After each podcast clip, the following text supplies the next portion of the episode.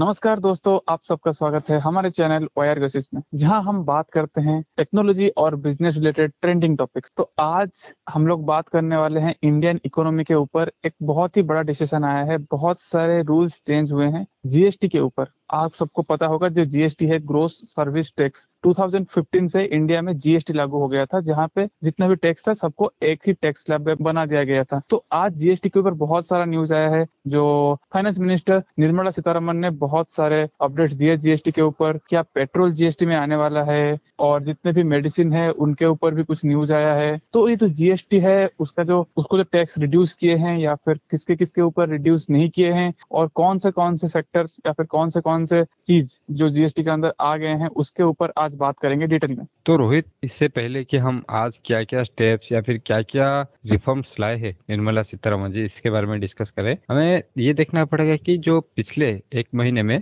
क्या क्या chain of events जो है इसको देखोगे तो तुम्हें फ्यूचर का एक आइडिया चल जाएगा कि क्या क्या होने वाला है। तो पहला चीज़ ये शायद अगस्त के लास्ट में या उस टाइम पे कुछ आया था कि ड्रोन पॉलिसी। जो ड्रोन पॉलिसी को लेके लगभग तीन या चार साल से सुनाई दे रहा था कि आएगा आएगा, वो फाइनली आ गया और बहुत ही अच्छे से जो लोगों को फ़ायदा पहुँचाए उस तरह का ड्रोन पॉलिसी बनाया गया। और दो दिन पहले हमने जो एपिसोड बनाया था कि जो टेलीकॉम सेक्टर में जो रिफॉर्म आया है, टेलीकॉम सेक्टर का पूरा काया बदल दिया इन लोगों ने। मतलब टेलीकॉम सेक्टर सेक्टर बहुत ही लॉस मेकिंग सेक्टर माना जाता था। एंट्री करने में बहुत प्रॉब्लम था। बहुत सारे गवर्नमेंट का रेगुलरिटीज था और टावर सेटअप करने में प्रॉब्लम था।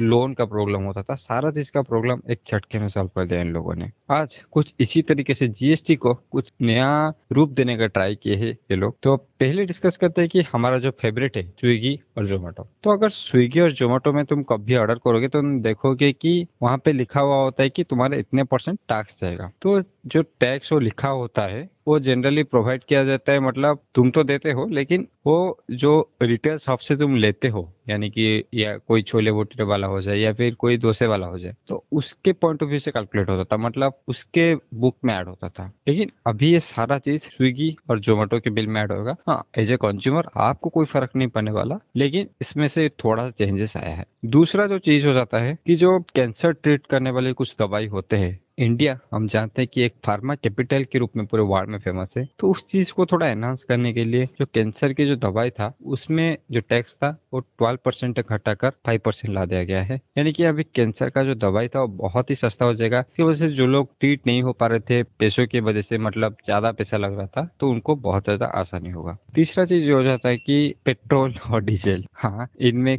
कोई प्रॉब्लम नहीं, इनमें कोई चेंजेस नहीं आया है। जो बहुत सारे अनुमान लगाए जा रहे थे कि पेट्रोल डीजल जीएसटी के अंदर आ जाएगी, बहुत सारे इकोनॉमिस्ट बोल थे कि लाना चाहिए, बहुत सारे बोल थे कि नहीं लाना चाहिए, लेकिन फाइनली निर्मला सीतारामन जी ने क्लियर कर दिया कि पेट्रोल और डीजल नहीं आने वाला है। हाँ ये बात से सही भी है, क्योंकि अगर तुम पेट्रोल और डीजल को इसके अंदर ला दोगे, अभी गवर्नमेंट का क्या इनकम सोर्स है? बिज़नेस चल नहीं रही इकोनॉमी डाउन है। फिर भी गवर्नमेंट चला रही है कंट्री को। तो सिर्फ़ पेट्रोल और डीजल की वजह से। जो इतना सारा हम टैक्स पे करे पेट्रोल और डीजल में, इसी के वजह से आज गवर्नमेंट ये पूरा कंट्री को रन कर पा रही है। अगर इसमें से भी टैक्स आना या फिर प्रॉफिट आना बंद हो गया देन पूरा कंट्री क्राइसिस में चला जाएगा रिसेशन आ जाएगा। तो इससे अच्छा है कि हम थोड़ा थोड़ा पैसा पे कर दे ताकि एटलीस्ट कंट्री चलता रहे अच्छे से। और जो चौथा न्यूज़ है, वो एक दूसरे न्यूज़ का ही एक एक्सटेंशन वर्सन है। जैसे कि इंडिया को पहले ही बोल दिया था कि इंडिया एक मदर ऑफ़ फार्मेसी बोला जाता है। मतलब फार्मेसी ऑफ़ द वर्ल्ड बोला जाता है। तो उसमें से एक अच्छा चीज़ हुआ है कि जो सबसे एक्सपेंसिव दवाई था आज तक का सिक्सटीन करोड़ का, उसको जीएसटी से बाहर कर दिया गया है। मतलब उसके ऊपर अभी कोई भी जीएसटी नहीं लगेगा। तो इसीलिए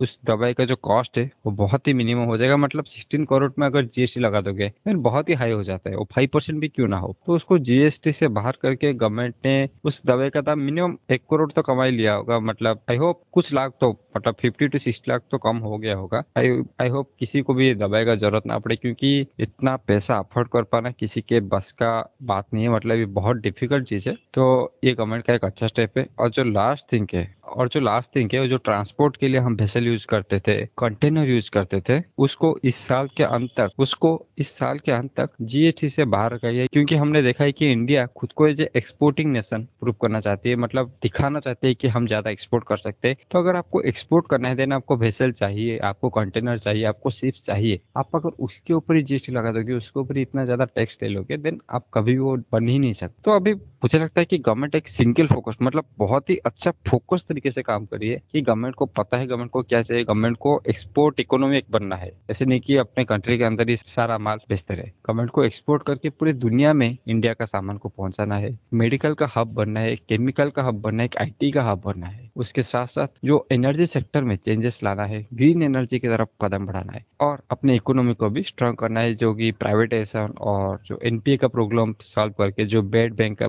प्रॉब्लम सॉल्व करके गवर्नमेंट करने का ट्राई करे। तो ये जो कुछ चीज़ें आई है सारा चीज़ तो अच्छा ही लग रहा है, लेकिन लॉन्ग टर्म में इसका इफ़ेक्ट क्या होगा देखते मेरे हिसाब से सारा चीज़ एक बिज़नेस को आसान बनाती है और कुछ चीज़ों में जहाँ पे टैक्स का छूट दे दिया गया है कैंसर का दवाई का जो जीएसटी कम कर दिया गया है और सारा चीज़ एक अच्छा हेल्थ केयर और एक अच्छा इकोनॉमी की तरफ़ संकेत करता है। तो आई होप आप सभी लोगों को ये एपिसोड पसंद आया होगा। तो इसी के साथ आज का एपिसोड खत्म करते हैं। धन्यवाद।